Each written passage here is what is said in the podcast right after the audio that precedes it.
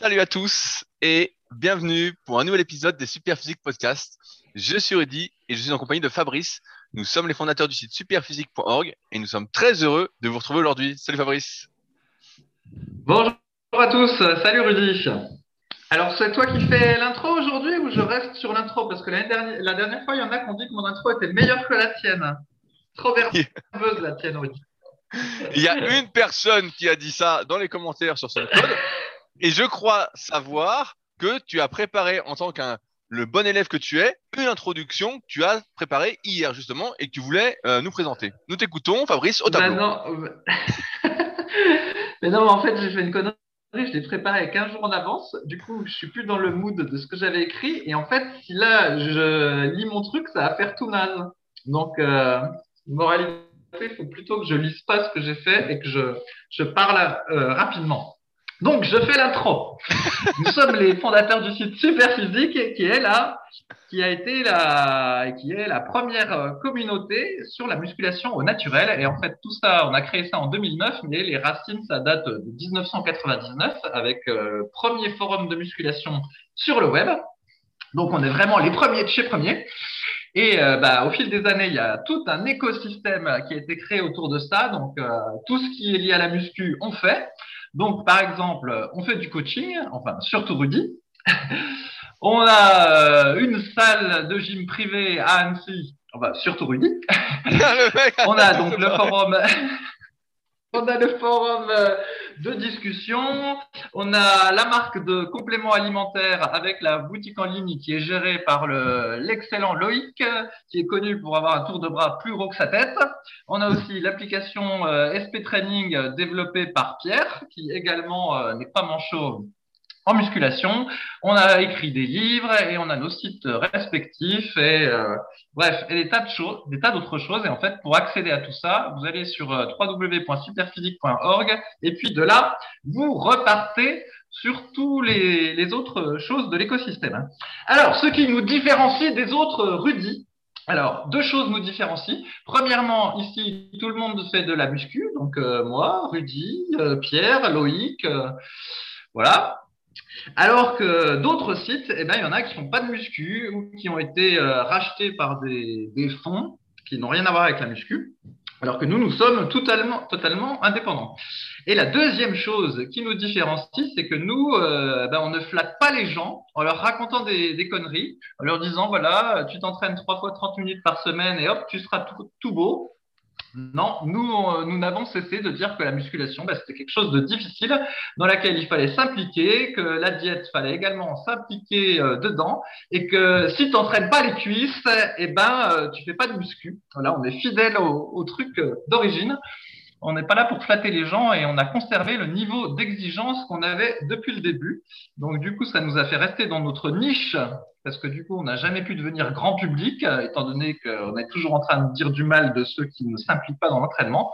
Mais toujours est-il que nous sommes encore là. Et pour citer Rudy, on était les premiers et probablement on sera les derniers. Oui, oui, c'est ce que je, c'est voilà ce que je dis souvent. Voilà pour cette intro, Rudy. C'est ce que je dis souvent. Je dis, il n'en restera qu'un et ce sera nous. Comme ça. Ce ne sera pas compliqué. Eh ben, excellente introduction, Fabrice. Je pense que les auditeurs peuvent te mettre une petite note. Si ça les intéresse, une petite note sur vingt euh, directement sur SoundCloud. Vous pouvez noter donc euh, la présentation euh, de ce podcast et de notre travail euh, directement euh, sous l'épisode. Voilà. Alors ensuite, euh, dans ce podcast, on répond euh, aux questions des gens qui nous sont posées sur le forum, euh, donc w w w point superphysique point org slash forum. Et oui, les forums existent encore. Il n'y a pas que du Facebook et du TokTok. Il y a encore des forums. Mais avant, je vais faire mon petit leitmotiv sur la course à pied qui s'est complètement féminisée. Mais ça va être la dernière fois que j'en parle parce que là maintenant c'est vraiment euh, acquis. Je ne vois quasiment que des femmes courir de tout âge et donc on peut vraiment dire que la course à pied s'est féminisée et je vois de moins en moins de mecs courir. Et d'ailleurs j'ai remarqué quelque chose parce que manifestement il y a beaucoup de débutantes qui se mettent à la course, c'est qu'elles ont des problèmes d'appui et c'est des problèmes d'appui que j'avais déjà vu chez les filles qui faisaient euh, des fentes avec haltères en muscu. Donc, je vais expliquer le, le défaut que je vois régulièrement sur les coureuses.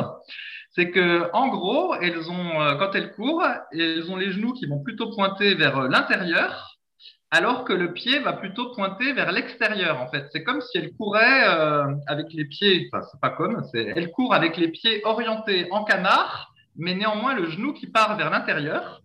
Et par contre, quand la jambe se fléchit, et ben le, le tibia part complètement à l'extérieur du corps. En fait, elle ne court pas sur deux lignes euh, parallèles, mais elles ont les genoux qui ne sont pas en phase avec les pieds. Et c'est quelque chose que j'avais déjà vu euh, voilà, sur les, les femmes qui font des, des fentes, enfin sur certaines femmes qui font des fentes, alors qu'il faut reconnaître que les mecs, qui sont plutôt rares à courir, ils ont tendance à courir à peu près normalement, euh, où tout est bien dans l'axe. Et du coup, je me demandais le pourquoi de cette chose, Rudy.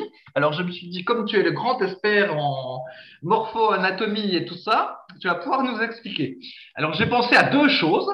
Peut-être un déséquilibre entre les adducteurs, qui sont les muscles qui rapprochent la cuisse, et les rotateurs externes des cuisses, qui sont les fessiers, ou un déséquilibre entre les quadriceps et les ischio-jambiers.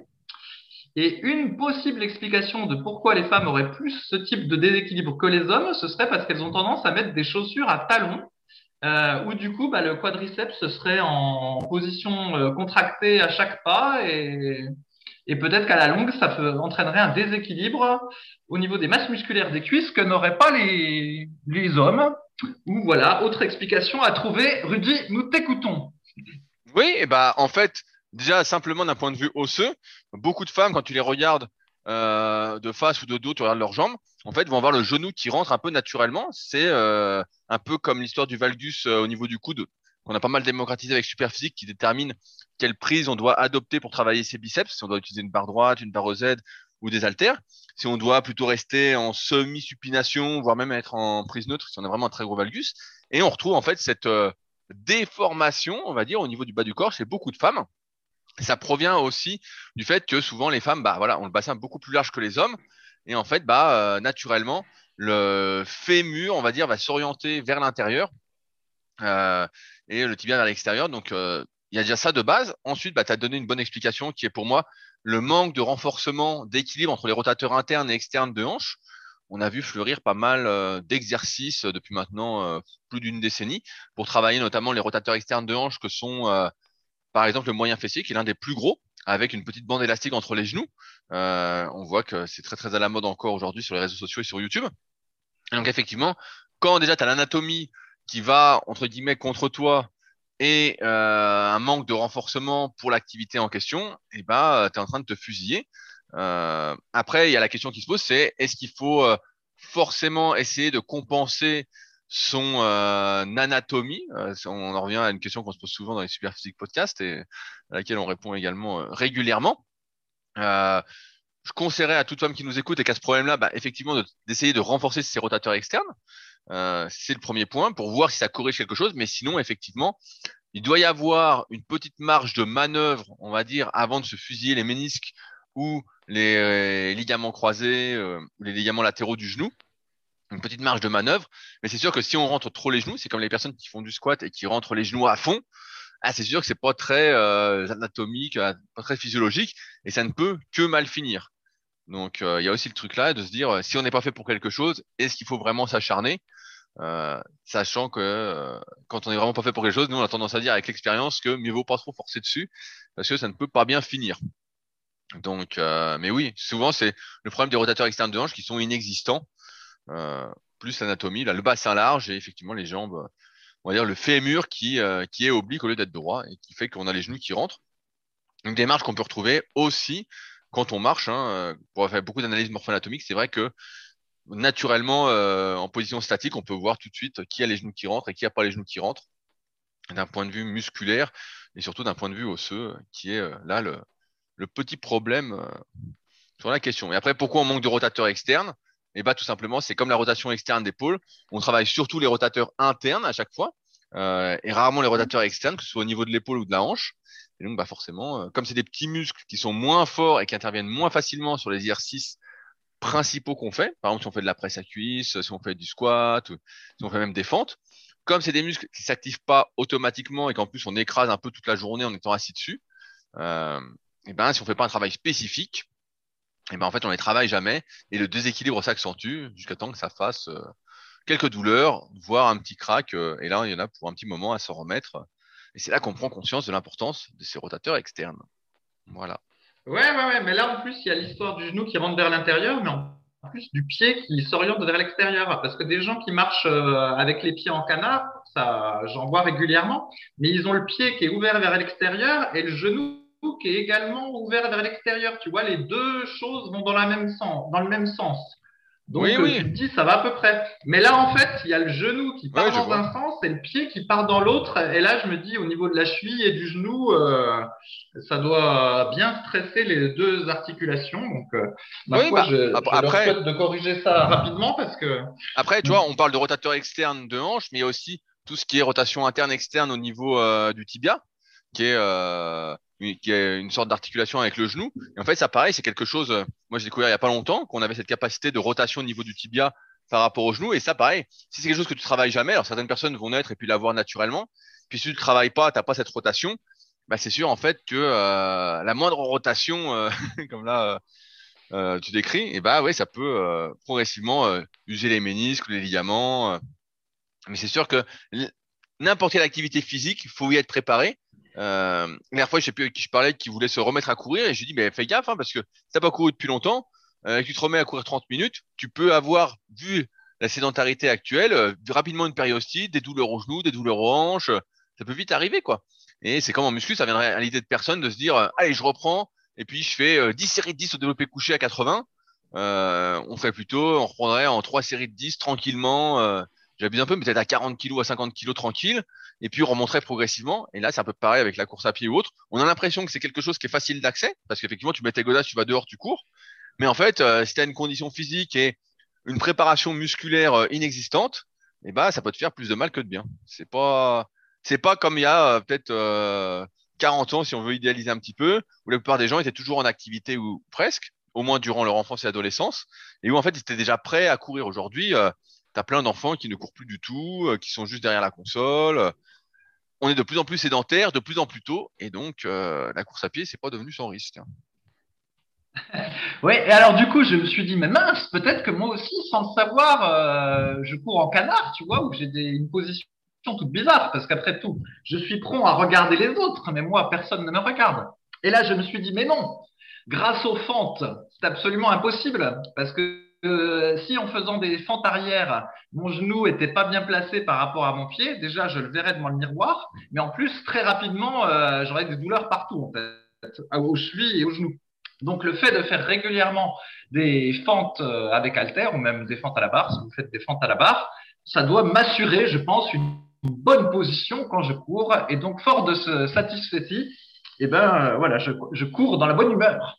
Non, mais un bon moyen pour ceux qui voudraient renforcer leur rotateur externe de hanche, c'est rien que par exemple, quand on fait de la presse à cuisse ou même des exercices de squat, de mettre un petit élastique entre les genoux, juste au-dessus de la rotule, euh, et de faire ces exercices comme ça. Vous allez voir que c'est beaucoup plus dur. D'un coup, on va se dire, oh là putain, c'est beaucoup plus dur. Et si c'est beaucoup plus dur, bah, c'est effectivement que vous avez euh, zéro rotateur externe, quoi. C'est que vraiment, ils sont faiblards. Et donc, euh, rien que commencer comme ça, si vous avez ce problème de euh, valgum, on appelle ça un valgum au niveau des genoux. Donc, euh, ça peut aider à corriger. Si ça ne corrige pas, bah, il faudra entreprendre un travail un peu plus euh, important. Nous, on parle toujours dans cette optique, comme l'a dit Fabrice en introduction, euh, de durée pour pouvoir performer. Et si on ne prend pas le problème euh, au début, eh ben, euh, c'est sûr que ça peut que mal finir. Et après, on se dit « Ah, c'est la course à pied !» C'est la course à pied qui ne va pas. C'est pas la course à pied, c'est juste que euh, de base, euh, bah, tu ne fais pas ce qu'il faut pour pouvoir bien courir, quoi. C'est pas si simple quand on veut progresser et durer. Ah merde, moi avec ma presse à cuisse en unilatéral, je fais comment pour mettre le petit élastique dont tu parles, Rudy? Mais tu as, tu as, il, paraît, il paraît que tu as repris le squat gobelet, tu as déjà arrêté? Ah oui, non, la, la dernière fois j'avais changé encore, j'avais fait mes fentes et j'avais fait du squat sauté, de la presse et lombaire. Donc du coup, j'avais pas fait le squat gobelet à cette séance. Abusé, abusé. Eh ouais, abusé. Bah ouais, maintenant les deux exos de base, c'est vraiment la presse et les lombaires. Et puis, bon, en général, je fais les fentes et après, le squat gobelet, ça dépend. Des fois, c'est squat sauté, des fois, c'est squat gobelet, des fois, c'est rien et plus de séries de presse. Enfin, oh là là, le, le, le spirit a disparu, quoi. Non, non, mais c'est pas ça, mais en fait, si tu veux, euh, ça ne sert à rien d'avoir un programme hyper planifié dans mon cas, parce qu'il euh, suffit que j'ai soit aller courir la veille, ou aller nager la veille, ou aller faire, de, faire du vélo la veille. Et en fait, tout le lendemain, la séance, elle est, elle est toute pourrie, quoi. Je vois déjà dès l'échauffement que je suis congestionné, je n'ai pas trop de force. Donc, ça ne me sert à rien d'avoir une séance absolument euh, rigoureusement la même à chaque fois, parce que de toute façon, euh, je suis euh, en récupération partielle. Je n'ai pas récupéré de la séance d'avant. Donc, et, et donc, et donc tu, récupères, tu récupères quand alors? Est-ce qu'il y a un jour où tu récupères? Bah, ça dépend des fois. Euh, ça dépend de, ça dépend de comme ça tombe. Ça dépend quand ça tombe. Des fois, il y a un jour de repos qui va se caser euh, de manière euh, appropriée, euh, voilà. Ou des fois, la natation est un peu moins fatigante, ou des fois, le vélo est un peu moins fatigant. Franchement, c'est à la chance, hein. Je sais pas, c'est comme toi. Là, il fait beau, du coup, tu vas au kayak plus de fois dans la semaine que d'habitude, ou tu vas deux fois dans la journée. Eh ben, comment veux-tu faire avec tes séances? C'est impacté, hein. Tu peux pas, euh, tu peux et ben, sur les cuisses, sur les cuisses, ça va, et sur le haut, euh, je fais tout pour tenir, quoi, mais euh, ça tient pas beaucoup, quoi. Ben ouais, tu vois bien. Donc après, à partir de là, tu te fais un petit peu plaisir entre guillemets quand tu vas à la salle. De toute façon, t'as pas de point de comparaison avec la séance d'avant. C'est comme ça. Ah là là. Et, et d'ailleurs, euh, as-tu acheté un petit gilet orange pour aller nager? Ah non, mais ça, j'ai fait mieux. En fait, c'est euh, ma femme qui m'a prêté son petit bonnet rouge. Donc euh, maintenant, je, vais, je, fais ma, je fais ma nage libre avec un petit bonnet rouge. Donc j'ai un peu l'air con quand je descends de chez moi avec le bonnet puis les lunettes. Euh, parce que du coup, j'ai la, co la combi qui est bleue, le truc, le truc qui est rouge. Et puis en plus, je suis pieds nus, donc euh, ça fait une sacrée touche. Comme je dis à ma femme, au moins, tu es sûr que je vais pas choper là. Et, et, et puis voilà. Du coup, maintenant, je nage euh, en étant rassuré de ne pas être transformé en steak haché par les, les touristes aux bateaux à moteur qui passent. D'ailleurs, tu rigoles, on m'a raconté une anecdote, un truc de fou. Donc, il y a un peu gore. En fait, il y a des touristes qui avaient loué un bateau à moteur. Et parmi euh, ceux-ci, il y avait une femme qui a voulu se rafraîchir les pieds et qui les a mis dans l'eau. Et en fait, euh, on ne sait pas ce qu'elle a foutu, mais en fait, son pied est passé devant l'hélice du bateau à moteur et en gros, elle s'est fait couper le pied. Donc, euh, la folie quand même. Qu'est-ce que c'est que cette histoire? Mais là, je t'assure, mais il se passe des histoires de fous là, hein, avec les gens qui vont en vacances comme ça. Ils connaissent rien à rien et ils font des trucs. Il y en a qui se noient parce qu'ils pensent savoir euh, nager, puis en fait, ils savent pas nager, puis ils noient. Euh, et tas de trucs de fous. Hein. Nous, les hélicos des, des pompiers ou des militaires, ça ne cesse de, de passer, en fait, ces jours-ci. Alors qu'en temps normal, euh, t'entends ni sirène de pompiers, ni hélicoptère. Mais là, il y en a plein. Hein. Il y en a plein. Parce que les, les gens font des tas de trucs, mais sans être préparés, exactement comme tu dis. Voilà. Oh là là. Et il ferait mieux de faire et du donc, j'ai pas besoin d'acheter mieux... une bouée. C'est-à-dire, il ferait mieux de faire du crossfit pour être prêt à tout, hein, parce que c'est ça le truc du crossfit à la ouais, base. Ouais, hein. Ça, ça t'es prêt à tout, t'es fonctionnel. Tu sais nager sans avoir besoin de nager. Ouais, ouais, c'est ça. ça là, enfin, là. Voilà les news. J'en ai point beaucoup aujourd'hui. Ah si, on m'a dit que t'avais regardé un super film et que tu t'étais repris pour Jean-Claude Van Damme, non? euh, Ouais, ouais. Bah en fait, il y a alors sur euh, l'horrible Netflix.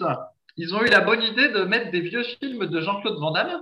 Et donc, bon, y a, ils ont mis énormément de navets, mais il y a euh, Kickboxer et il y a euh, Le Grand Tournoi, euh, The Quest en anglais, qui était le film qu'avait à la fois produit et joué Jean-Claude Van Damme. Donc, en fait, c'est inspiré de son premier film euh, Bloodsport, là, qui était, le grand, qui était un tournoi qui se passait à Hong Kong. Et là, euh, Le Grand Tournoi, c'est un tournoi qui se passe euh, en Thaïlande, mais dans les années vingt. Et en fait, bon, le, le film euh, est moins bien que Bloodsport, mais il est pas trop mal. Et voilà, Van Damme a sa bonne condition physique habituelle. Euh, le film est assez joli à regarder. Et ce qui est, ce qui est rigolo aussi, c'est que dans le film, tu as eu à un moment donné une scène qui se passe dans la baie, la baie d'Along. Alors, tu sauras peut-être pas ce que c'est. C'est euh, un endroit euh, super joli en Thaïlande, je crois, une vue magnifique.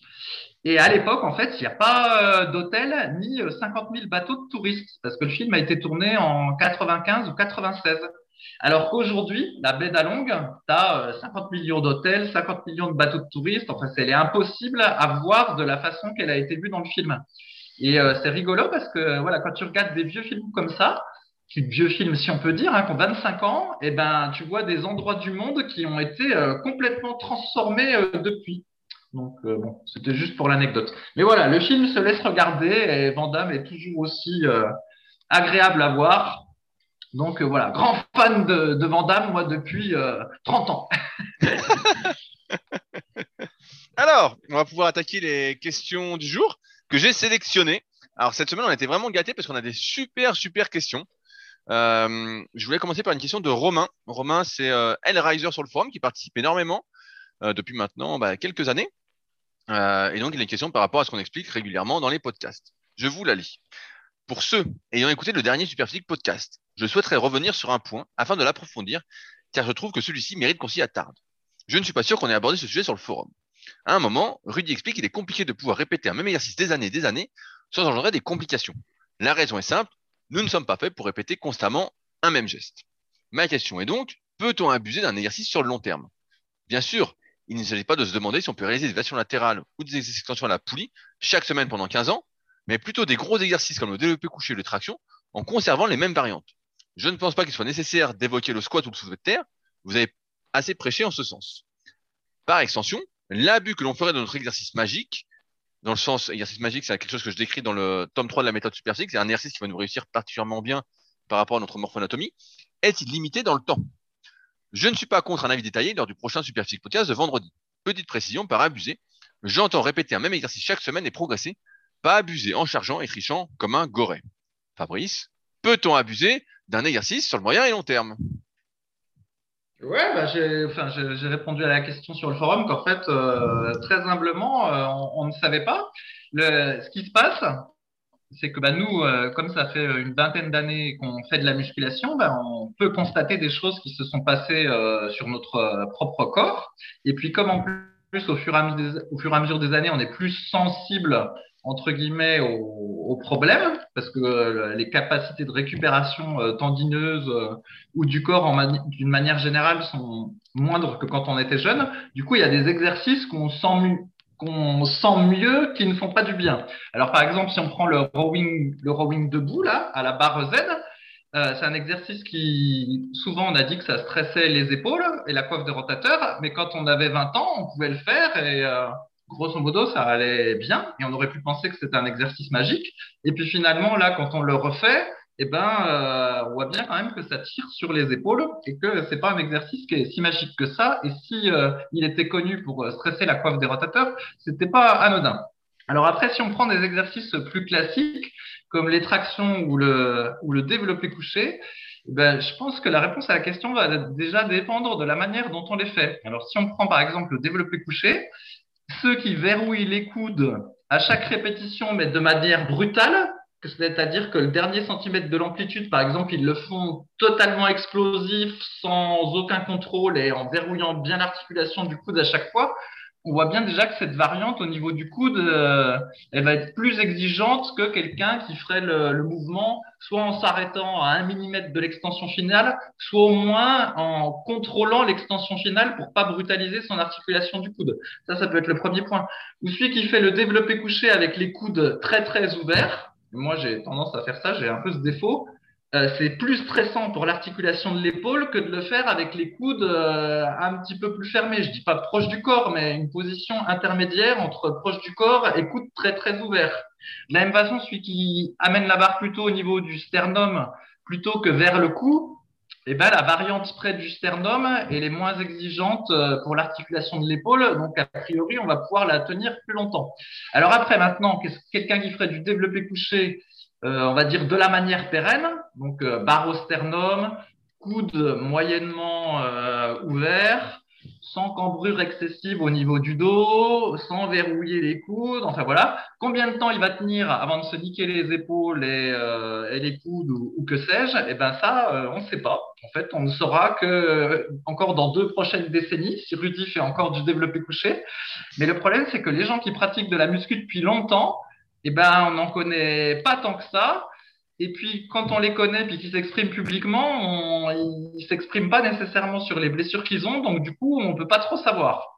Et quand on a des livres, par exemple, il y a le livre de Frank Zane, voilà, qu'il, qu'il a écrit bien après avoir été Mister Olympia. En gros, il dit qu'il a mal partout. puis qui doit faire des tas d'ajustements. Mais comment savoir si c'est lié à, aux exercices qu'il a pratiqués ou aux dopants qu'il avait pris? C'est ça le problème, c'est que souvent ceux qui écrivent des livres, ils étaient dopés à la base ou ils ont fait des excès à l'entraînement. Donc, on ne peut pas se baser sur ce qu'ils disent. Donc, moralité, il faut avoir un pratiquant, entre guillemets, euh, amateur de muscu qui s'est entraîné pendant euh, quatre décennies en faisant ses exercices à peu près correctement, en faisant un échauffement, des mobilisations articulaires et en soignant sa diète, et voir dans quel état il est. Et le problème, c'est que bah, moi, j'en, j'en connais pas comme ça, en fait. Donc, du coup, je, je peux pas répondre à la question. Bah, ce qui, ce qui est sûr, et, euh, et je vais euh, contredire un peu ce, qu'il disait, ce que disait Romain tout à l'heure, c'est que à force de répéter un mouvement, même si tu répètes une fois par semaine, il y, y avait une, un débat sur les forums il y a très très longtemps, euh, qui était euh, qu'est-ce qui fait le plus de mal? Est-ce que c'est de mettre plus lourd et de faire un plus faible tonnage, mais genre de faire du cinq fois cinq? Euh, ou sur le même exercice de faire plutôt euh, trois séries de quinze, donc plus de tonnage mais avec une charge plus légère.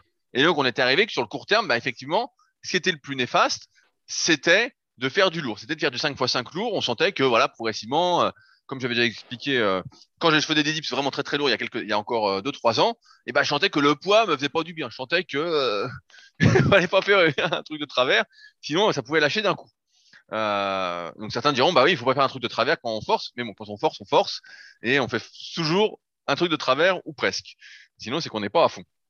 Donc on était arrivé à cette conclusion là et en fait avec les années on se rend compte aussi que notre corps bah voilà s'use progressivement, même si on met tout en place, comme dit Fabrice, les mobilisations articulaires, euh, les étirements, euh, les automassages quand il y a besoin, euh, car on essaye de tout faire, l'alimentation, prendre des compléments pour les articulations comme, comme on propose sur la boutique Superphysique. On essaye vraiment de prendre soin de soi, mais malgré tout, on se rend compte que faire également un gros tonnage, bah, c'est pas bon. C'est pour ça que quand il y a euh, des recommandations, on va dire, du point de vue de la musculation, je me souviens de vieux articles de Bruno Lacroix dans Le Monde du Muscle, donc ça date peut-être deux mille quatre, deux mille cinq, qui lui était très axé sur euh, la longévité. Je me souviens que euh, il disait que l'optimal, alors après, à prendre avec des pincettes, hein, mais pour la santé, c'était de faire deux full body de trente à quarante minutes par semaine et de faire deux séries de quinze légères sans trop forcer euh, pour, entre guillemets, main- maintenir ou développer un peu de masse musculaire. Et voilà, ça suffisait. Et qu'au-delà, bah, on était plus dans l'usure, et cetera. Ce qui est sûr, c'est qu'il existe, en fonction de notre âge, on a une sorte de capital, on va dire, euh, volume d'entraînement, euh, détérioration, et qu'il est assez facile, quand on veut progresser, d'excéder ce... ce volume et euh, de pas s'écouter. D'ailleurs, bah, ça me fait penser, je disais à Fabrice, en ce moment au kayak, je m'entraîne avec euh, une légende du kayak, hein, genre le, le Platini du kayak, euh, euh, parce qu'il est un peu âgé. Et euh, hier, je lui pose une question dans un épisode qui sortira dans mon autre podcast, Les Secrets du kayak. Et je lui dis, est-ce que le sport, c'est, c'est la santé? Et il dit un truc très juste, il dit, euh, il dit je me suis... on dit souvent que le sport, c'est la santé, mais il dit, moi, ce que je voulais, c'était être le meilleur. Donc il dit, je me suis pas posé la question de la santé. Et en fait, à force de faire du kayak, et eh ben, il s'est fait opérer des deux épaules, deux fois même d'une épaule, ça a lâché. Il a plus de long biceps de chaque côté, euh, ils lui ont remis l'infrapineux. Donc aujourd'hui, ça va, ça le gêne pas du tout, il peut faire du kayak, il peut faire ce qu'il veut, et cetera. Donc ça va. Mais, euh, quand on veut vraiment progresser, en fait, on va souvent au-delà de cette limite qui est par rapport à nos capacités de récupération et d'usure. Pour répondre de manière plus précise, donc, à la question de Romain, c'est sûr que répéter chaque semaine le même exercice, en essayant de progresser, en forçant dessus, euh, sur un angle précis, à chaque fois le même angle, bah, ça fait pas du bien. Mais le problème, c'est que pour progresser en musculation, on l'a bien vu, il faut trouver un, c'est les exercices auxquels on réagit le mieux. Et ça, il n'y en a pas quinze mille. Hein. Euh, je prends un exemple, si on n'est pas fait pour les pecs euh, et qu'on veut quand même prendre des pecs, bon, bah ok, l'incliné, ça passe pas. Le découpé couché, ça passe pas. Ok, couché, haltère, décliné, barre. Voilà, il y a deux exos. À la rigueur, on va peut-être trouver une machine si on est dans une bonne salle ou, euh, ou si on est complètement fou et qu'on s'achète des machines à pecs pour chez soi. Voilà, on va dire ça comme ça. Mais euh, ça fait très peu d'exercices. Et au final, il nous reste très très peu d'exercices. Une fois qu'on commence à bien se connaître d'un point de vue morpho-anatomique, par rapport à ses antécédents, par rapport à ce qu'on est prêt à faire pour travailler sa mobilité ou autre, sur lesquels on peut forcer et progresser sur le moyen et long terme. Et euh, cette répétition, bah forcément, va user, va faire du mal. Après, euh, est-ce qu'on sait définir quand est-ce qu'il faudrait arrêter, changer d'exercice pour pas avoir mal, et cetera. Bah ça, on sait pas. Ça, le problème, c'est que euh, On ne sait pas du tout. Euh, l'erreur qu'on fait tous, c'est d'attendre d'avoir les premiers signaux pour s'arrêter. Donc, c'est déjà pas mal pour changer d'exercice ou autre.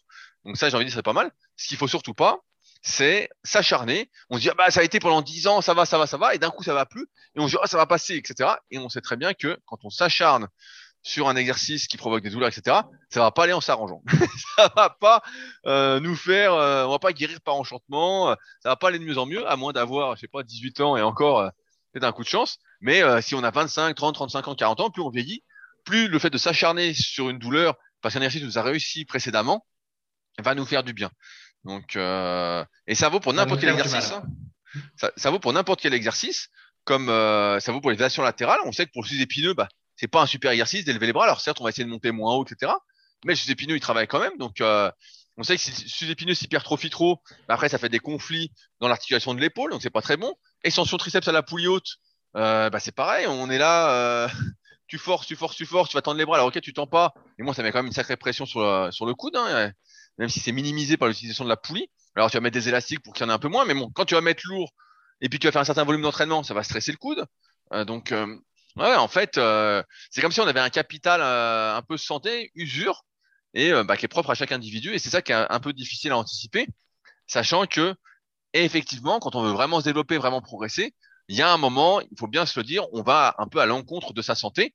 Et c'est ça qui est un peu paradoxal euh, avec la muscu, euh, où au début, on fait une activité voilà, pour sa santé, on veut se transformer un peu physiquement. Euh, et c'est pareil pour l'alimentation, quand on veut faire une prise de masse et qu'on mange plus que ses besoins, c'est quelque chose qui n'est pas santé. On sait que pour être en bonne santé, il faut manger moins que ses besoins, car moins que ses besoins.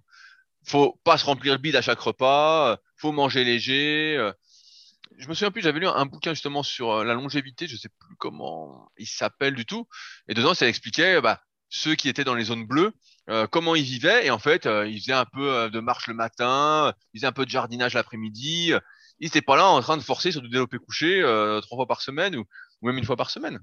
Donc... Euh, Mais ça, il faut en avoir conscience, effectivement, que euh, à répéter toujours les mêmes exercices, ça va pas bien finir. Et de toute façon, à force d'utiliser autant nos articulations, et comme le dit Fabrice, c'est vrai que nous, on connaît pas mal de gars, on en parlait avant le podcast, euh, qui ont commencé la muscu presque en même temps que nous.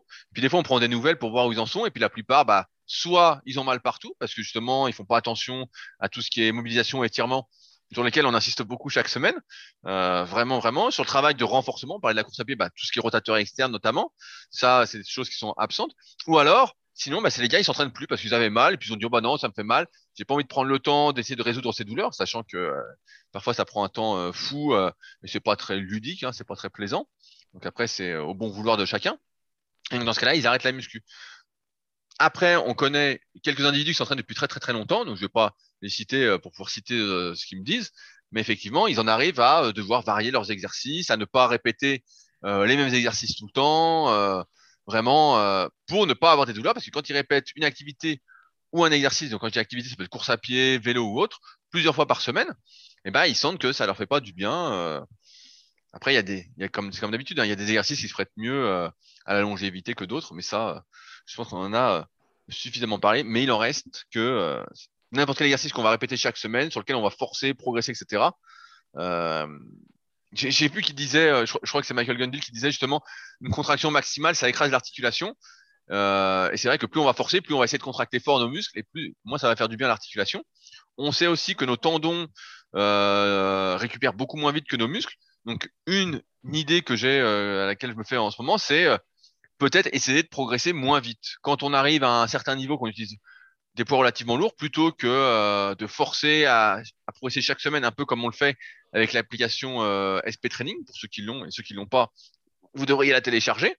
Euh, et ben, au début, on a de la marge pour progresser, donc on progresse, on progresse. Mais quand on arrive dans des charges lourdes et que les progrès, on doit vraiment forcer, forcer, peut-être ralentir sa progression et se dire, bon, bah peut-être que pendant euh, deux, trois, quatre semaines, j'abuse un peu, hein, j'ai pas de, de repères là-dessus pour l'instant, mais euh, garder euh, le même entraînement, et cetera. Mais là, la question après, c'est comment arriver à rester motivé. Et pour ça, bah, il faut prendre du plaisir dans son entraînement. Mais en général, euh, ça, c'est quelque chose qui se passe plutôt bien quand on a déjà euh, plus d'une dizaine d'années d'entraînement. On s'entraîne déjà pour le plaisir. Mais peut-être ralentir sa progression ou s'entraîner un peu différemment, comme j'avais fait à une époque, euh, réduire un peu les charges, s'entraîner avec des temps de récupération plus courts. Mais dans ce cas-là, c'est quand même, euh, c'est plus le même entraînement. C'est plus le même entraînement. Et... Mais en tout cas, oui, c'est sûr que euh, répéter les mêmes exercices avec euh, soit du poids, soit un fort tonnage, sur le moyen et long terme, euh, et ben, euh, on, on s'use, hein, on s'use, hein, ça c'est sûr. Euh, et euh, on aimerait bien. Oui, voilà, que... bah, bah, Rudy, après, après tu es en, tra- en train de te répéter. Le truc, c'est qu'en fait, effectivement, tu ne donnes pas d'éléments chiffrés parce qu'on ne sait pas. Tu dis ça va mal finir, mais ça veut tout et rien dire. Ça va mal finir au bout de combien de temps? Qu'est-ce que ça veut ah dire oui, ça bah va ça, mal finir? Est-ce que tu vois, on ne sait pas. Si euh, ce qui va mal finir, c'est que tu peux plus faire de développé couché à cent vingt kilos, puis tu dois te contenter de faire du développé couché à quatre-vingts kilos. Voilà, au final, on peut considérer que ça finit bien quand même. Et puis euh, c'est pareil. C'est au bout de combien de temps? Est-ce que ça se trouve le le fait peut-être d'arrêter la muscu euh, trois semaines, est-ce que ça permet de régénérer un petit peu plus, je sais pas moi, les tendons ou le, ou le cartilage? En fait, on, on navigue à vue.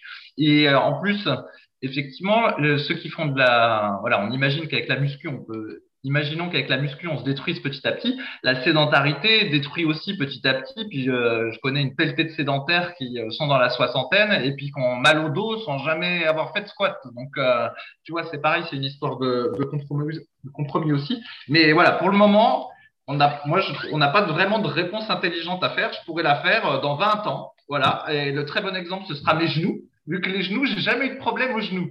Donc si dans vingt ans j'en ai, ça voudra dire qu'effectivement euh, faire des fentes, euh, de la presse à cuisse euh, ou que sais-je pendant quarante ans, et eh ben ça finit par me niquer les genoux alors qu'ils ont toujours été nickel. Mais voilà, faut attendre. Voilà. Bon, et ben sur ce, passons euh, à une autre question. Une question de M E K euh, qui nous dit « J'ai toujours eu d'énormes courbatures sur les jambes, des courbatures qui peuvent durer huit jours et donc même être gêné avec un seul entraînement par semaine. Vu que niveau prise de muscle, une grosse séance par semaine ne marchait pas, j'ai un peu tout essayé. Une grosse séance et une petite, deux moyennes, une moyenne et une petite. C'était un peu mieux, mais rien de génial non plus niveau prise de muscle. Niveau courbature aussi, j'ai un peu tout essayé. Froid, chaud, glace, vêtements de compression, récupération active, massage, étirement, pas d'étirement, et cetera. Tout a plus ou moins marché au début, mais c'est très vite passé. J'ai repris la salle il y a trois semaines après un an et demi sans sport et deux opérations au niveau abdominal. Donc pour le moment, je fais deux séances par semaine sans problème niveau jambes, vu que l'intensité n'est pas élevée. Par contre, j'essaye de faire du volume pour combler le manque d'intensité. Voilà la séance que je fais actuellement pour un mètre soixante-dix et soixante-deux kilos. Euh, entre parenthèses, les perfs de la dernière séance en date. Il fait presse à cuisse, quatre séries de quinze à cent cinquante avec deux petits élastiques, front squat quatre fois dix à cinquante kilos, soulevé de terre quatre fois huit à soixante-dix kilos, squat gobelet quatre fois quinze à vingt-deux, mollet à la presse, abducteur à la machine, adducteur à la machine et pas de leg curl parce que la machine est pourrie à sa salle. Cette même séance deux fois par semaine. Bref, les jambes sont les muscles que je travaille le plus depuis des années, mais c'est aussi mon plus gros point faible, encore plus depuis mes opérations, alors que le haut du corps regonfle assez vite, mais rien au niveau des cuisses. Donc pour une fois, ce serait cool un podcast sur les jambes avec quel genre d'entraînement, quand on les entraîne deux fois par semaine, la meilleure façon de récupérer, est-ce bien de réentraîner les cuisses avec des courbatures, et cetera et cetera. Euh, merci d'avance de vos réponses. Fabrice, toi le spécialiste des cuisses, qu'est-ce que doit faire euh, ouais, M E K? Ouais. Ouais, ça me rappelle une question de la semaine dernière. Et au passage, Rudy, j'avais oublié, j'avais noté sur mon bloc-notes de challenger euh, pour que tu sois limité dans le nombre de et cetera que tu allais dire aujourd'hui. Et tu as régressé par non, rapport non, à la semaine dernière. C'est, c'est lui, c'est, c'est M E K qui a marqué ce, ce, ce mot-là dans son texte. Hein. Il l'a marqué plusieurs fois. Oui, mais, mais ma... oui, oui, mais d'accord. Bon, bah là, c'était pas toi. Mais dans les... quand tu t'es exprimé sur la question d'avant, euh, tu lisais pas les propos de quelqu'un et tu n'as point arrêté de le dire. Mais, mais bon, si, comme, comme toi, je, je prépare Je prépare mes réponses à l'avance, hein. Je les ai préparées il y a des jours et des jours. C'est ça. Alors, oui, c'est marrant. Déjà, la semaine dernière, je crois que c'était la semaine dernière, il y avait un type qui disait qu'il avait euh, des tas de courbatures au triceps et je me disais, bah, il devrait être content. Et là, maintenant, c'est des tas de courbatures aux cuisses et, euh, et le type n'est pas content. Alors, huit jours de courbatures aux cuisses, je crois que c'est encore pire que ce que racontait l'autre type pour les triceps. Ça me paraît absolument extraordinaire, étant donné que bah, moi, j'en ai jamais eu autant. Et pourtant, normalement, j'en ai facilement des courbatures aux cuisses. Et c'est presque un peu étonnant, en fait. Faudrait... Tu vas nous expliquer quelle peut être l'explication là-dessus. La dernière fois, tu avais dit pour les triceps, c'est peut-être qu'ils faisaient des exercices en étant euh, avec, le... avec trop d'étirements. Et donc, c'était des mauvaises courbatures. Mais là, bah, en faisant de la presse à cuisse, du squat gobelet et... Euh... quelques exercices comme ça, je vois pas trop comment on peut trop étirer le quadriceps. Donc, euh, tu vas nous expliquer si c'est des bonnes ou des mauvaises courbatures. Voilà. Après, il a dit qu'effectivement, euh, progresser aux cuisses en faisant une séance par semaine, euh, c'était pas évident. En fait, c'est, c'est, c'est, c'est possible une fois qu'on a un très bon niveau, en fait. Mais quand on débute ou quand on est, euh, on va dire, niveau silver sur le club Superphysique, effectivement, moi, je pense qu'il faut entraîner les cuisses euh, soit deux fois par semaine, soit environ une fois tous les cinq jours, parce qu'une fois tous les sept jours, c'est, c'est trop peu, puis on n'est pas dans le mood. En tout cas, c'est mon, c'est mon sentiment. Alors, si jamais il voulait les entraîner deux fois par semaine, euh, pour autant, bien qu'il est, qu'il soit niveau euh, silver, mais je crois pas qu'il était niveau silver, des charges qu'il a dit, mais j'ai déjà oublié. Déjà, je ferai pas les mêmes exercices euh, à chaque séance s'il a accès à une salle. Et en fait, euh, par exemple, on pourrait imaginer qu'il y a un jour où il fait, euh, je sais pas moi, presse à cuisse, euh, leg extension et puis euh, extension au banc lombaire, par exemple. Et puis, ben, l'autre jour, il ferait euh, du front squat, je sais pas moi, des fentes. Et puis, euh, ben, c'est dommage, je ne peux pas faire de leg curl. Et puis, un autre exercice. Mais bon, voilà, l'idée, ce serait de ne pas faire les mêmes à, à chaque séance. Déjà, pour éviter de trop forcer sur les mêmes angles sur l'articulation. Et puis, euh, pour peut-être pour limiter le, le risque de reforcer sur les mêmes courbatures. Voilà. Sinon, ben, pas trop... forcé, on va dire, également, mais ça, il le, le fait déjà. Et puis, euh, puis voilà, je ne sais pas trop, en fait. C'est très curieux. C'est très curieux. Alors, pour euh, continuer sur, sur le sujet, euh, M E K, je vais poser donc des questions justement sur les mauvaises courbatures, et cetera. Pardon, sur… Euh, voilà. Je... Ah, tu vois, tu vois, voilà. Bing. Je vous l'avais dit. Donc, je vais poser des questions sur ces mauvaises courbatures, car si ça en était, et il m'a répondu que non. Il en avait parfois avec du soufflet de terre jambes tendues, mais euh, que depuis il avait fait quelques changements, il n'en avait plus. Et que justement, bah, il était plutôt souple du bas du corps et donc il ne comprenait pas pourquoi il avait des courbatures aussi longtemps. Donc, ce qui se passe sur le bas du corps, en fait, euh, j'ai deux euh, hypothèses, on va dire, dont une principale, c'est que la plupart du temps, dans la journée, on est soit assis, sans aucune tension au niveau du bas du corps, mais donc même si on a les jambes fléchies, l'étirement euh, est faible, il hein, n'y a pas de tension, ou on est debout.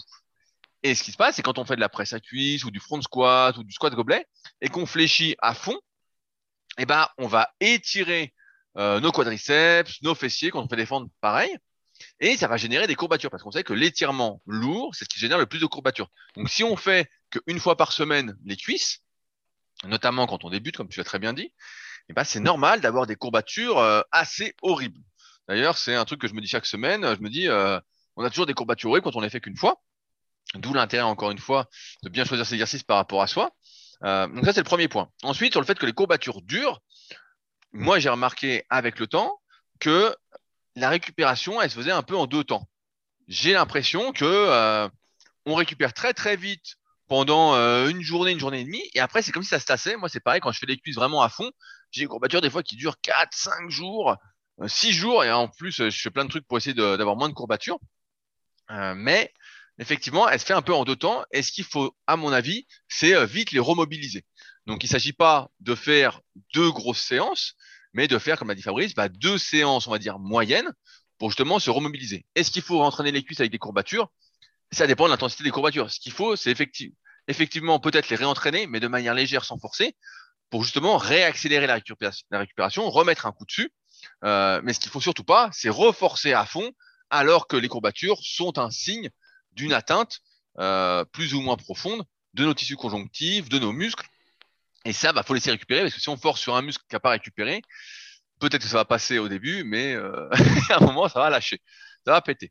Donc ça, c'est euh, le deuxième point. Donc la meilleure façon de récupérer, c'est de se réentraîner de manière légère dessus. Donc on peut imaginer que euh, le lendemain, on fait, je sais pas, un peu de squat à vide, euh, voilà, un peu de mouvement, on va dire, d'étirement actif, on appelle des étirements actifs. Et puis le lendemain, le surlendemain encore, et le surlendemain encore, pour vraiment accélérer la récupération. En étant au point sur son alimentation, en mangeant euh, sérieusement, euh, sainement, et puis en dormant suffisamment, voilà, en ayant euh, les bases classiques. Euh, autre chose, euh, il dit qu'il a du mal à reprendre des cuisses, mais en fait, moi, ça me paraît pas anormal quand on fait un mètre soixante-dix pour soixante-deux kilos. Je sais pas toi, Fabrice, mais moi, j'ai jamais vu quelqu'un faire taille moins huit avec des grosses cuisses. J'ai jamais vu ça.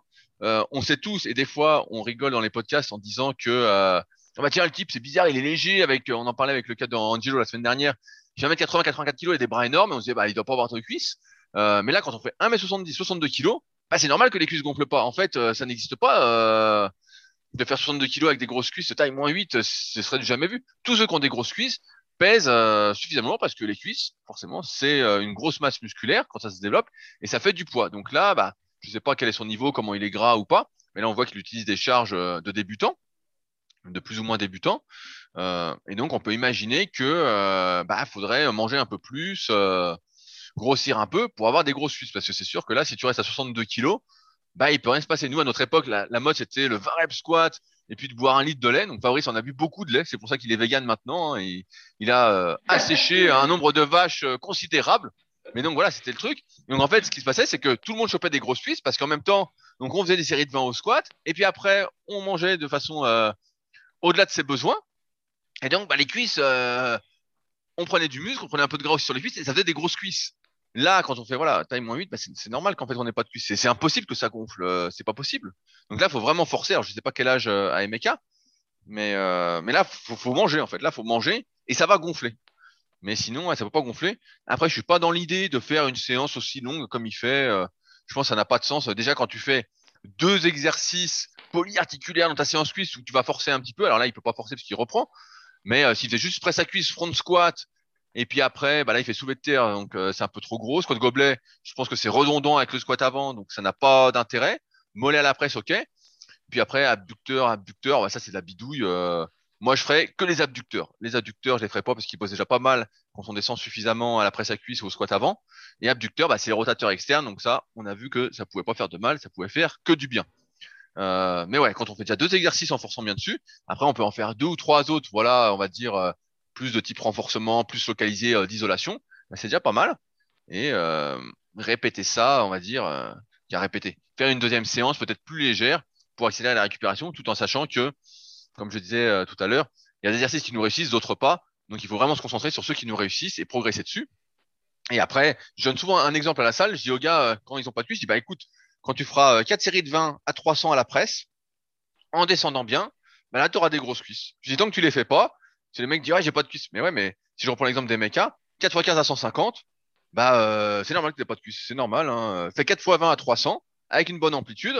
Tu feras pas soixante-deux kilos, tu feras peut-être soixante-dix ou soixante-quinze kilos. Ouais, si tu fais ça soixante-quinze, ce sera une super perf. Et là, tu auras des cuisses. Là, tu auras des cuisses. Alors après, plus ou moins grosses en fonction de ton potentiel. Euh, voilà. Si la presse à cuisse te réussit. Mais en fait, c'est assez simple l'entraînement. Euh, ça me paraît pas plus compliqué que ça, mais souvent on cherche des complications. Et pareil sur la récup, on voit qu'il essaye de faire plein de trucs, froid, chaud, glace, vêtements de compression, nanana. Tout ça, euh, c'est bien, mais euh, c'est bien si on est euh, sportif pro ou autre. Si on est comme euh, comme nous, on a un travail, on a euh, comment des contraintes, on manque de temps. Mobilisation articulaire, un bon échauffement, un peu d'étirement si on a besoin en fin de séance, juste pour se détendre, pour maintenir sa mobilité, euh, sa souplesse pour repasser la séance détendue. Et euh, normalement, euh, voilà, refaire un peu de cuisse et les courbatures dures, euh, comme on a vu. Il s'agit de faire, et pas grand-chose, hein, il suffit de faire, à mon avis, un peu de squat à vide, un peu de soulevé de terre, jambes tendues, barre à vide si on a des ischios qui tirent, un peu de soulevé de terre sumo, voilà, si on a des adducteurs qui tirent, que des trucs qui vont faire circuler le sang et remobiliser, euh, deux, trois séries de quinze reps, et puis voilà, ça va aider à partir. Et c'est vrai que je me rends compte aussi avec les années que l'inactivité, c'est ce qu'il y a de pire pour la récup. Donc c'est pour ça qu'avec Fabrice, bah, euh, on a essayé de ne plus se reposer et d'être en récupération partielle euh, tout le temps. En récupération active. Et alors, j'ai un, un truc aussi que, que j'aime bien quand je suis assis. J'ai, j'ai constaté que, spécialement après l'entraînement de cuisse, mais d'une manière générale, donc généralement quand on est assis, ben, on a les pieds qui euh, posent le sol, éventuellement on va les croiser sous la chaise, enfin on fait divers trucs. Moi, ce que j'aime bien, c'est mettre une chaise devant moi et en fait poser mes pieds sur la chaise. Et euh, alors pas tout, tout le temps, hein, pas chaque fois que je suis assis, mais j'ai remarqué que c'était une position qui me qui me plaisait bien. En fait, ça me détendait les cuisses. Alors, est-ce que tu penses que c'est bénéfique, Rudy, de, d'être assis avec les jambes, euh, les pieds surélevés? Tu vois ce que je veux dire? Tu vois, tout à fait, je, je, vois tu, que c'est... je vois ce que tu veux dire. Ouais, bah, c'est, c'est une position de feignant, hein, il faut le, il faut le dire. Euh, non, mais c'est, c'est vrai que ça, on l'avait remarqué aussi, c'est que euh, quand on finit la séance cuisse, si on est les jambes euh, levées après, eh ben, on récupère un peu mieux. Le sang, au lieu de stagner et que la circulation euh, se fasse un peu mal, eh ben, euh, elle se fait un peu mieux avec les jambes en l'air. Donc le mieux, bah, ce serait d'être allongé avec les jambes contre un mur, mais bon là, euh, c'est, c'est difficile de bosser. Mais euh, oui, oui, ça c'est sûr que ça fait du bien. Euh, comme les vêtements de compression. Il parlait des vêtements de compression. Moi, j'en avais acheté euh, au tout début quand c'est sorti, euh, des vêtements de compression.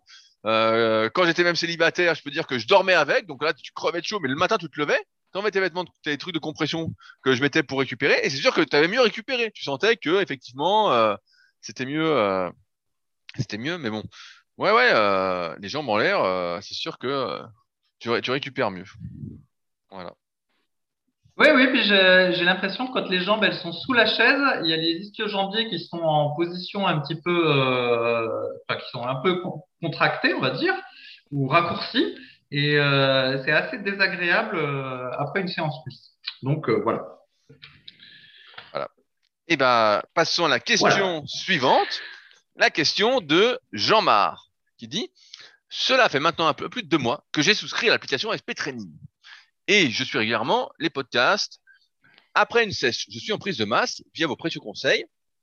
Je voulais réagir sur l'avant-dernier sujet évoqué dans le podcast concernant l'adaptation de son entraînement dans une optique de longévité et de ne pas se blesser. Donc, ça va compléter la question de Romain. Pour cela, vous précisez qu'il ne faut pas changer d'exercice, voire d'angle, car le corps humain n'est pas fait. Vous précisez qu'il faut changer d'exercice, voire d'angle, car le corps humain n'est pas fait pour répéter les mêmes mouvements continuellement. Or, dans vos podcasts avec Fabrice, vous indiquez qu'il ne faut pas changer régulièrement d'exercice et suivre son cycle de progression. J'arrive maintenant à ma neuvième semaine sur mon entraînement de split quatre jours. Concernant ma séance de lundi, mon objectif au développé couché barre est de quatre séries de six à soixante-seize kilos. Ma dernière séance à R P E neuf est six répétitions à soixante-seize, six à soixante-quatorze, six à soixante-quatorze et sept répétitions à soixante-quatorze. Quand j'aurai atteint mon objectif, il va me sembler difficile de recycler car j'ai du mal à charger sur cet exercice et en plus ayant Ayant pas mal perdu de force depuis ma sèche, faut-il que je recycle malgré tout ou alors changer d'exercice, par exemple, faire du développé couché avec halter plus développé incliné, développé incliné barre au lieu de développé couché à la barre et développé incliné avec halter. Merci pour votre retour. Alors, est-ce que Jean-Marc, alias Jean-Marie, parce qu'il s'appelle Jean-Marie en fait, donc son pseudo c'est Jean-Marc, est-ce qu'il faut qu'il recycle son développé couché quand il va arriver au bout ou alors il change d'exercice? Quelle est la meilleure stratégie pour lui pour euh, continuer à progresser? Ouais, bah, d'ailleurs, dans sa question, malheureusement, je me rends compte que euh, euh, euh, parfois on crée de la confusion euh, aux gens parce que tu vois, là, il a dit, du coup, il a l'impression qu'il faut changer régulièrement d'exercice pour éviter de solliciter euh, les tendons sous, sur les mêmes angles et que euh, ce serait la bonne stratégie pour la longévité. Mais euh, bon. Du coup, il y, a une, il y a une confusion qui se crée parfois avec tes explications, Rudy. Ah, on, ah euh, j'étais sûr. Toujours, le, euh, le, le, alors, alors, je me défends tout de suite. Le problème est que la réponse qu'on, qu'on apporte dans les podcasts est dans un certain contexte, est en fonction des informations qu'on a de la personne, euh, qu'on connaît plus ou moins, en fonction de ce qu'elle a mis sur le forum ou autre, et ne s'adresse qu'à la personne euh, en question. Là, on va y revenir justement, et je vais te laisser répondre en premier. Mais euh, pour euh, Jean-Marie. Euh, en fait, ces histoires de pas se blesser, de longévité, pour l'instant, ça ne le concerne euh, pas vraiment vu les charges qu'il utilise. Fabrice, je te laisse continuer. Voilà. Bon, donc je vais essayer de ne pas dire de conneries parce que M. Rudy finit par me par me confuser. Ah alors, non, il faut que tu essayes par tous les moyens de recycler en fait. En fait, ce qu'il faut, c'est que il faut avoir une séance d'entraînement où euh, il y a des exercices euh, variés. Et euh, efficace et essayer de progresser dessus le plus longtemps possible dès lors que l'ensemble de ces exercices ne créent pas de douleur et euh, sont efficaces. Donc là, le développé couché, si ça te convient et euh, ou si tu es débutant, eh ben il faut essayer de progresser dessus le plus longtemps possible. C'est seulement si à un moment donné tu euh, sens que par exemple tu as tes tendons qui commencent à tirer et qu'en plus bah tu utilises des charges lourdes ou que le développé couché tu as l'impression que c'est pas efficace pour toi, que là tu pourras te dire bon ben je change euh, d'exercice. Mais en fait, il faut essayer de rester le plus longtemps possible sur les bons exercices. Après, moi, j'insiste, c'est au niveau de la séance de varier les, les exercices pour éviter d'être toujours sur le même angle. Mais après, l'idée de changer complètement d'exercice et de changer complètement de séance, entre guillemets, pour euh, faire du repos à ses tendons et ses articulations, c'est quelque chose qui doit, de mon point de vue, être le moins fréquent possible. Et euh, quand on commence à avoir des douleurs, mais sinon, faut, faut pas changer, en fait. Est-ce que j'ai bon, Rudy? Oui, oui. Le ben... confuseur de gens. Le confuseur de gens.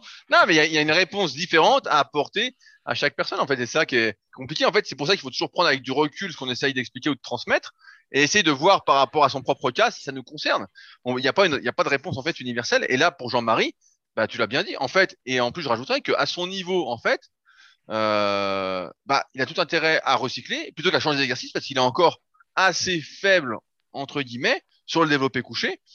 Et il euh, n'y a pas Le risque d'usure, je pense, est assez faible. Alors après, à prendre euh, par rapport à, à son âge, par rapport à où il en est, quel est son poids de corps, euh, tout ça. Donc le risque, à mon avis, vu les charges, est assez faible. Il doit être très très loin de ses limites parce que c'est pas euh, des performances euh, très élevées. Et donc, il doit avoir une marge de progression en recyclant euh, perpétuellement, on va dire pendant quelques années de suite, assez importante. Souvent, il y a une question qui revient, c'est combien on peut gagner euh, de kilos sur ses barres à chaque cycle de progression. Et là, à son niveau, je pense que Jean-Marc, il fait des cycles de douze ou seize semaines. C'est à peu près euh, le temps moyen que ça dure un cycle quand on a son niveau. Après euh, mon expérience avec tous les coachings que, que je fais et que j'ai fait, euh, et ben, il va prendre à peu près entre cinq et six kilos à chaque cycle. Donc, on peut imaginer qu'au prochain cycle de progression qu'il fait, en suivant bien ce que dit l'application, il va peut-être arriver à quatre fois six à quatre-vingt-deux, quelque chose comme ça. Et puis après, si il refait encore un cycle, parce que c'est, il nous a écouté, il va peut-être arriver à quatre fois six, je sais pas, à quatre-vingt-sept. Et donc, euh, en fait, déjà, sur six mois, six, huit mois, bah, il aura pris plus de dix kilos sur sa série de six, ce qui est une super progression. Il faut bien se rappeler qu'en musculation, quand on est naturel, c'est tous ces petits progrès additionnés qui font faire qu'on va prendre du muscle, qu'on va se transformer physiquement. Et donc, si euh, il tient ce rythme-là pendant peut-être deux trois ans, et eh ben à la fin, euh, alors tout le monde ne va pas arriver à faire dix fois cent, mais il fera peut-être quelques répétitions à cent kilos développé couché. Et là, bah, c'est pas la même limonade. Là, euh, tout de suite. Et là, sa question, pour moi, aura peut-être plus de sens, parce que j'ai cru voir que Jean-Marie, si je descends, il avait euh, quarante-cinq ans. Donc là, la question pourra se poser justement euh, à l'aube de ses cinquante ans, de se dire voilà, je fais quelques reps à cent kilos. Est-ce que il faut peut-être pas que je change d'exercice, que je varie les exercices? On peut imaginer, et ça c'est assez dur de se raisonner, de se dire euh, pendant trois mois je cherche à progresser, pendant un cycle de progression je cherche à progresser sur le couché, ensuite je cherche à progresser sur l'incliné, mais ça c'est très difficile car comme j'en ai souvent parlé par rapport à mon propre cas, dès que je change d'exercice, la notion de transfert euh, est pas euh, bien, ça fait pas euh, super bien, et donc euh, quand on revient à l'autre exercice, faut accepter d'avoir perdu, il n'y a, a pas d'effet euh, cumulé malheureusement, et donc euh, c'est ça qui est un peu difficile, mais après, on peut se dire, voilà, je fais trois mois de développé couché, je fais trois mois d'incliné, je fais trois mois de ceci. Mais ça, après, ce sera plus, effectivement, dans une optique de longévité, de plaisir, et qu'on n'aura plus l'objectif, on va dire, de progresser le plus possible. Et ça, voilà, ça se posera euh, en temps et en heure, mais euh, là, euh, il a un peu de marge. Et Jean-Marie rajoute qu'il fait un mètre quatre-vingt-trois pour soixante-dix-sept kilos. Donc, effectivement, euh, je pense qu'avec du temps, et s'il est patient et motivé, il va arriver à faire quelques répétitions à cent euh, d'ici... Euh, peut-être un an et demi à deux ans, s'il continue sur le même exercice et qu'il euh, ne se perd pas en route. Voilà. Voilà, donc qu'il écoute avec parcimonie les, les conseils de Rudy. Parce que... le mec me fait rire. Le Alors... mec fait une, fait une séance cuisse de, moi, de moineau, il fait presque plus les cuisses, il est fatigué et euh... quelle honte, quelle honte. Oh là là là là! Une séance cuisse de moineau, non mais n'importe quoi. Le, ah, le, le mec fait deux exercices quoi.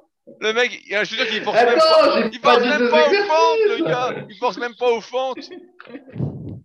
Le mec, il fait que de la, il force que la presse et après il fait des extensions lombaires à bite, je suis sûr.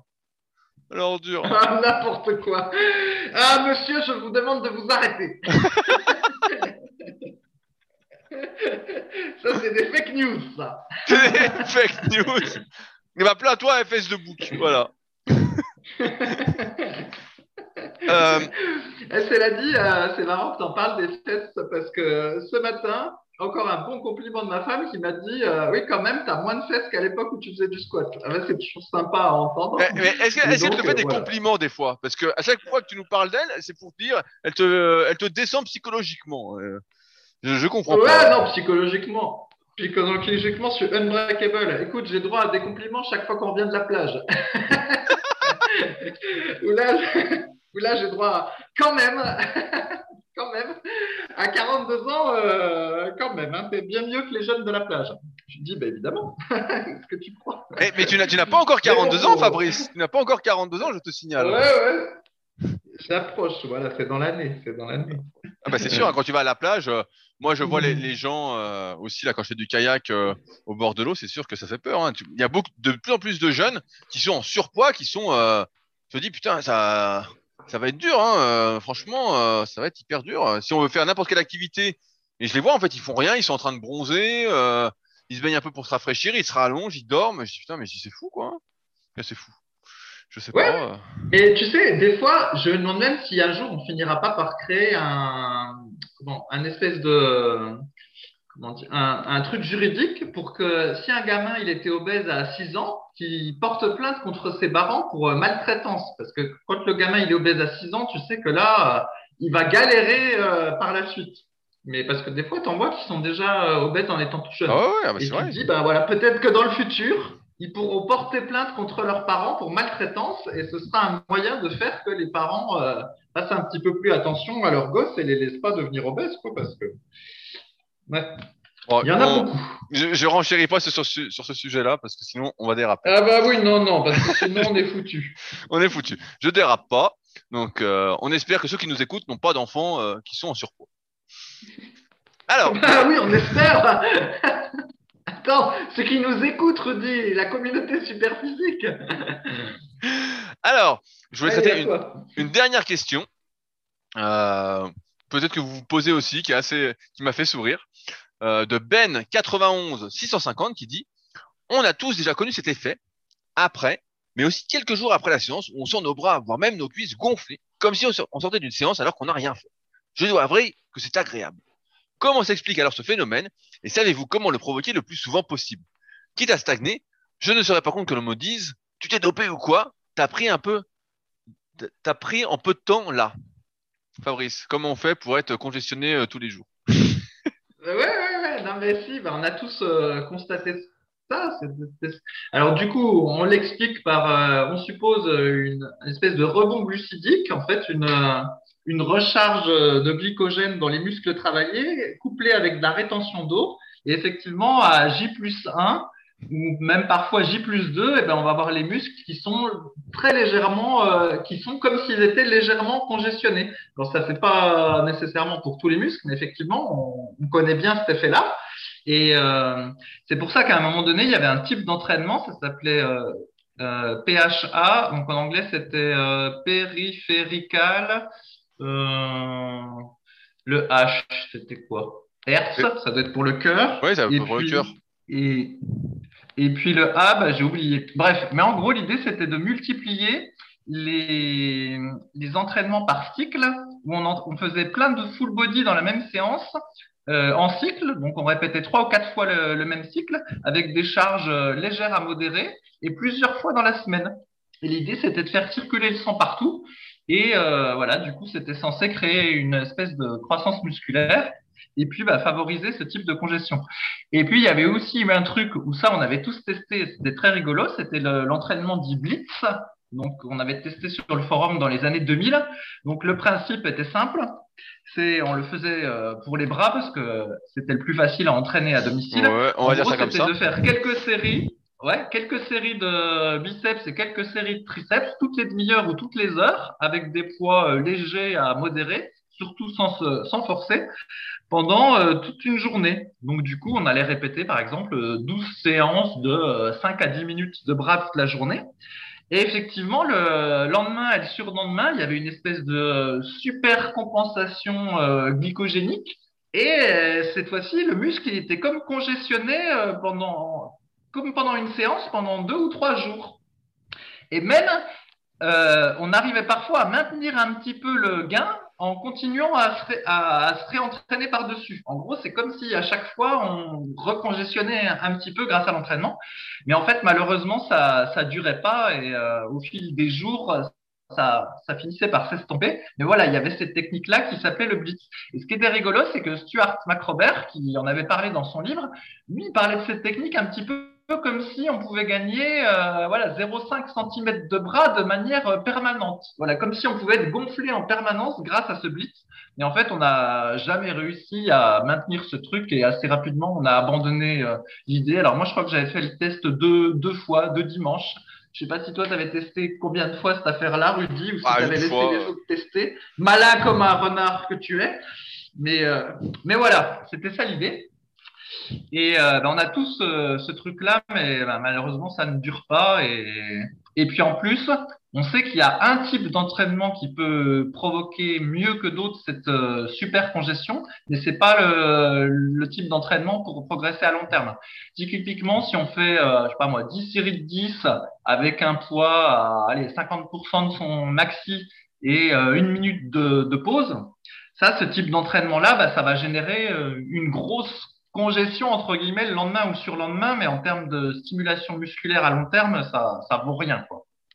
Mais je, je vois bien l'idée, je vois bien ce qu'il veut dire. Et, alors, et en plus, pour que, avoir ce phénomène, il faut aussi manger évidemment beaucoup de, de glucides et euh, boire beaucoup d'eau. En fait, si tu es en sèche, euh, évidemment, ça marche pas. En fait, tu ne fais que euh, dépléter, on va dire, tes muscles à l'entraînement, puis ils n'ont pas la recharge euh, glycogénique parce que tu manges pas assez de sucre. Et du coup, là, ça marche pas. Au contraire, ton muscle devient de plus en plus plat si tu es en sèche et que tu fais ce type d'entraînement. Mais, euh, mais oui, voilà, c'est un, c'est un effet sympa. Moi, j'ai du bol, ça le fait beaucoup avec les cuisses. Et, euh, et du coup, bah, le lendemain d'un entraînement de cuisses, pendant plusieurs jours, elles sont un petit peu euh, toutes gonflées. Et donc, c'est vrai que d'une certaine manière, si je voulais, je pourrais euh, travailler les cuisses que de manière légère ou moyennement lourde, les entraîner tous les trois jours. Et du coup, eh ben, elles seraient, euh, entre guillemets, en permanence gonflées, sans que j'aie à utiliser de poids lourd. Par contre, il suffirait que j'arrête de m'entraîner dix jours et puis pouf, tout ça, toute l'espèce de super congestion partirait et, et je perdrais trois centimètres d'un coup. Voilà, est-ce que j'ai bien résumé, Rudy, l'histoire? Oui, tu as bien résumé et je vais rajouter un truc, c'est que plus on a une masse musculaire importante, plus on peut euh, surcompenser en glycogène parce que la quantité de glycogène qu'on peut stocker plus la quantité d'eau que ça implique, Euh, et bah, dépend de la masse musculaire. Donc, euh, plus vous êtes musclé et plus vous pouvez avoir cet effet congestionné, moins vous êtes musclé et moins vous l'avez, euh, tout en sachant que cet effet un peu congestionné aussi, c'est quelque chose un peu d'antifonctionnel parce qu'on congestionne en un rien de temps. Euh, en fait, on est toujours fatigué, on va dire. Et donc, on congestionne en rien de temps. Euh, on peut, euh, comme Fabrice à une époque, se brosser les dents et congestionner de l'épaule parce qu'on on a les épaules euh, déjà con- congestionnées entre guillemets. Donc, euh, mais ouais, ouais c'est, c'est sûr que c'est agréable, mais pour l'hypertrophie, eh ben, c'est pas une bonne chose euh, parce qu'on on est très très loin des trois facteurs de l'hypertrophie musculaire. On est vraiment dans, on va dire, de la congestion, du stress métabolique. Ça peut être un entraînement de récupération, mais non plus à ne pas abuser parce que si on fait ça tous les jours ou presque, pour être tout le temps gonflé, eh ben, ça va impacter les vrais entraînements qui vont nous aider à prendre du muscle de manière directe. Et donc, euh, voilà. Mais voilà, on ne pourra pas dire… Euh, que... Attends, excuse-moi Rudy, quand tu dis euh, euh, faire ça tous les jours, tu parles du blitz ou, tu fais, ou faire oui. des entraînements genre dix fois dix avec une minute de pause? Des dix fois dix. Oui, oui, je parle, euh, je parle d'un entraînement euh, un peu plus classique que le blitz. Euh... Parce que si tu fais du blitz tout le temps et que tu fais vraiment, tu mets zéro charge ou rien, bah là, tu vas même perdre du muscle, quoi. Donc, euh, à un moment… Euh... Ah, ouais. Vraiment, ça va pas. Mais en tout cas, ouais, c'était une question marrante. C'est sûr que le lendemain d'entraînement, les deux jours qui suivent, euh, moi aussi, euh, je dis putain, je suis vachement gonflé, euh, c'est cool et tout. Puis après, euh, ça part un peu. Et c'est pour ça que des fois, certains ont l'impression que quand ils prennent une semaine de vacances, ils ont perdu du muscle parce que leur réserve énergétique diminue, parce qu'ils n'en ont pas eu besoin, ils se sont pas entraînés. Ils disent ah, j'ai pondu, j'ai dégonflé. Mais en fait, c'est juste quelque chose euh, de temporaire. Euh, c'était, ça me rappelle un peu les débats qu'il y avait sur l'hypertrophie euh, sarcoplasmique à un moment. On dit ah, on peut gonfler, on peut gonfler en faisant des séries longues, tout ça. Euh, il y avait plusieurs façons de prendre du muscle et en fait on s'est aperçu avec des études qui ont montré que euh, la taille du sarcoplasme était pro- proportionnelle à la taille des sarcomères, en gros euh, que c'était relié et qu'on pouvait pas euh, faire grossir l'un sans l'autre. Et donc bah, après toutes les théories euh, sur l'entraînement un peu dix fois dix avec euh, une minute de récup à cinquante pour cent sont tombées en désuétude pour euh, prendre du muscle. Voilà. Oui, et euh, on peut ajouter que même si c'est pas un effet qui doit particulièrement être euh, recherché, il n'en demeure pas moins qu'en général, ça suit euh, relativement une séance productive, hein, vu qu'une séance productive, comme on avait déjà expliqué des tas de fois, bah, c'est euh, à la fois des poids euh, modérés et en même temps euh, une certaine durée, un certain stress métabolique. Donc normalement, on doit quand même avoir cet effet-là, même avec des séances productives. Et si on n'a pas cet effet-là, eh ben, ça peut être aussi euh, parce qu'on n'a pas bien ré- récupéré à cause d'activités annexes. Et typiquement, quand Rudy m'avait lancé sur le rameur, dans le but de me pourrir ah, mes séances d'entraînement. Ah oui, voilà, c'est toujours ma faute. Et bien, effectivement, en fait, j'avais les bras qui étaient devenus plats en permanence. Ils, ils ne regonflaient plus. C'est comme si le, le rameur entamait cette euh, récupération euh, glycogénique, là, ou sarcoplasmique, ou peu importe comment on veut bien l'appeler. Et du coup, euh, effectivement, ça, ça n'allait pas du tout. Et donc, le fait d'avoir ça, c'est quand même un signe, euh, c'est quand même un signe positif. Et quand on l'a pas, bah, c'est peut-être qu'il y a un problème au niveau de la diète ou que, bah, il y a autre chose qui nous nique la, la récupération euh, musculaire. N'est-ce pas, Rudy? Ah oui, tout à fait. Mais bon, euh, moi, je pense que tu devrais reprendre le rameur, hein. Tu t'amusais bien dessus, tu avais un sacré potentiel, euh, tu progressais de séance en séance, euh, tu étais fait pour le rameur, hein. Ah ouais, c'est ça. D'ailleurs, je ne sais pas si tu as vu, mais les Français euh, au, euh, à l'aviron ont eu la médaille d'or. Est-ce que tu as vu cette course, Fabrice? Tu ne regardes pas les Jeux Olympiques du tout? Non, non, mais... non, non, je ne regarde pas les Jeux Olympiques. Moi, j'ai vu euh, Conor McGregor contre Dustin Poirier qui a le tibia qui s'est fait une, euh, qui, qui est parti complètement de trabiole. Et d'ailleurs, je vais faire une remarque là-dessus. Quand je faisais du Quand je faisais du karaté et que je, je lisais les livres sur les Japonais, euh, tout ça, qui faisaient du karaté, il y avait une des techniques de renforcement. On pensait que, par exemple, si tu tapais avec tes poings sur une surface dure ou si tu tapais avec tes tibias euh, sur une surface dure, un petit peu d'ailleurs comme Jean-Claude Van Damme fait dans le film Kickboxer où à un moment donné, je, sais plus, je crois qu'il donne des coups de pied à un bambou. Et eh ben, l'idée, c'était que tous ces micro-traumatismes euh, potentiels qu'il y aurait sur tes articulations et tes os, ils allaient permettre à tes os de se solidifier, puis d'être plus, plus durs qu'un type qui ferait pas ça. Donc, en gros, je caricature, hein, si euh, tous les matins, euh, tu frappes avec ton tibia un bambou, et eh ben, à la fin, tu as ton os du tibia qui était censé être euh, super solide, super résistant. Sauf que, ben, si, pour ceux qui regardent le M M A, il y a eu deux, au moins deux, deux cas où les, les tibias du, des types, ils se sont complètement retournés, quoi, une fracture complète. Il y a eu Conor McGregor, donc il n'y a pas longtemps, où euh, il a eu un problème de tibia. Apparemment, il a donné un coup à Dustin Poirier. Son tibia s'est cassé, sans trop que ça, qu'il le sente. Et puis après, quand il a posé le pied par terre, puis qu'il a pris appui, et ben, le tibia, le tibia est parti en cacahuète. Et Anderson Silva, ça a fait pareil. Et lui, Conor McGregor, a justifié ça en disant que c'était une fracture de fatigue. Donc, euh, voilà, peut-être que, peut-être que c'est ça. Mais en tout cas, ça a balayé le mythe, euh, des karatékas japonais qui disaient que, voilà, fallait frapper des bambous ou frapper des planches pour s'endurcir. Euh, apparemment, on s'endurcit pas quand on répète plein de fois un coup. Au contraire, on peut risquer à terme la fracture de fatigue et puis que l'os, euh, il pète directement. Est-ce que tu as un avis là-dessus, Rudy? Toi, l'expert oui. en M M A qui écoute ah. ça de podcast. Ouais, ouais, l'expert de, de loin. Bah, déjà, c'est Dustin Poirier, c'est pas Justine euh, Poirier, si jamais. Ah euh, oui, oui. pour, pour éviter qu'on passe pour des, pour, pour des truffes. Ah, bah, bah moi, ça me gêne pas. J'ai déjà passé tellement pour un con, un peu plus, un peu moins. Non, mais euh, je pense que ça, c'est un peu comme les muscles, les tendons. Si tu tapes un peu doucement, euh, ça doit aller, mais les gars s'entraînent tellement. En fait, ils sont toujours à la limite euh, du surentraînement. Et, euh, donc, je pense que le, le, les mecs sont plus fatigués qu'ils ne se renforcent. Hein, euh.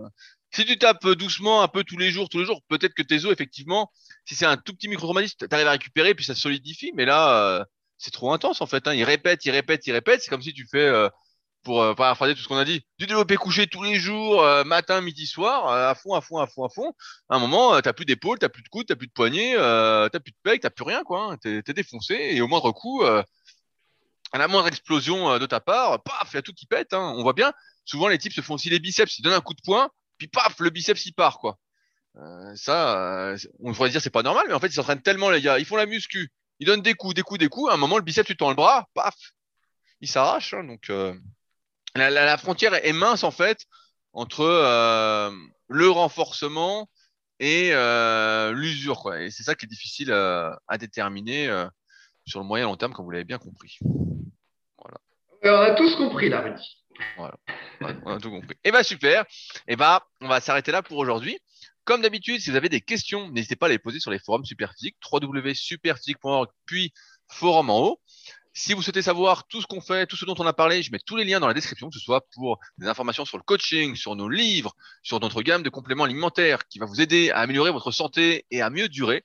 Vous comprenez que c'est un de nos objectifs. Et ben, tout se trouve dans la description. Si vous souhaitez nous aider à faire connaître le podcast, ça se passe directement sur les applications de podcast en mettant une note de cinq étoiles, notamment sur l'application podcast d'Apple et un petit commentaire encourageant. Ça fait toujours plaisir.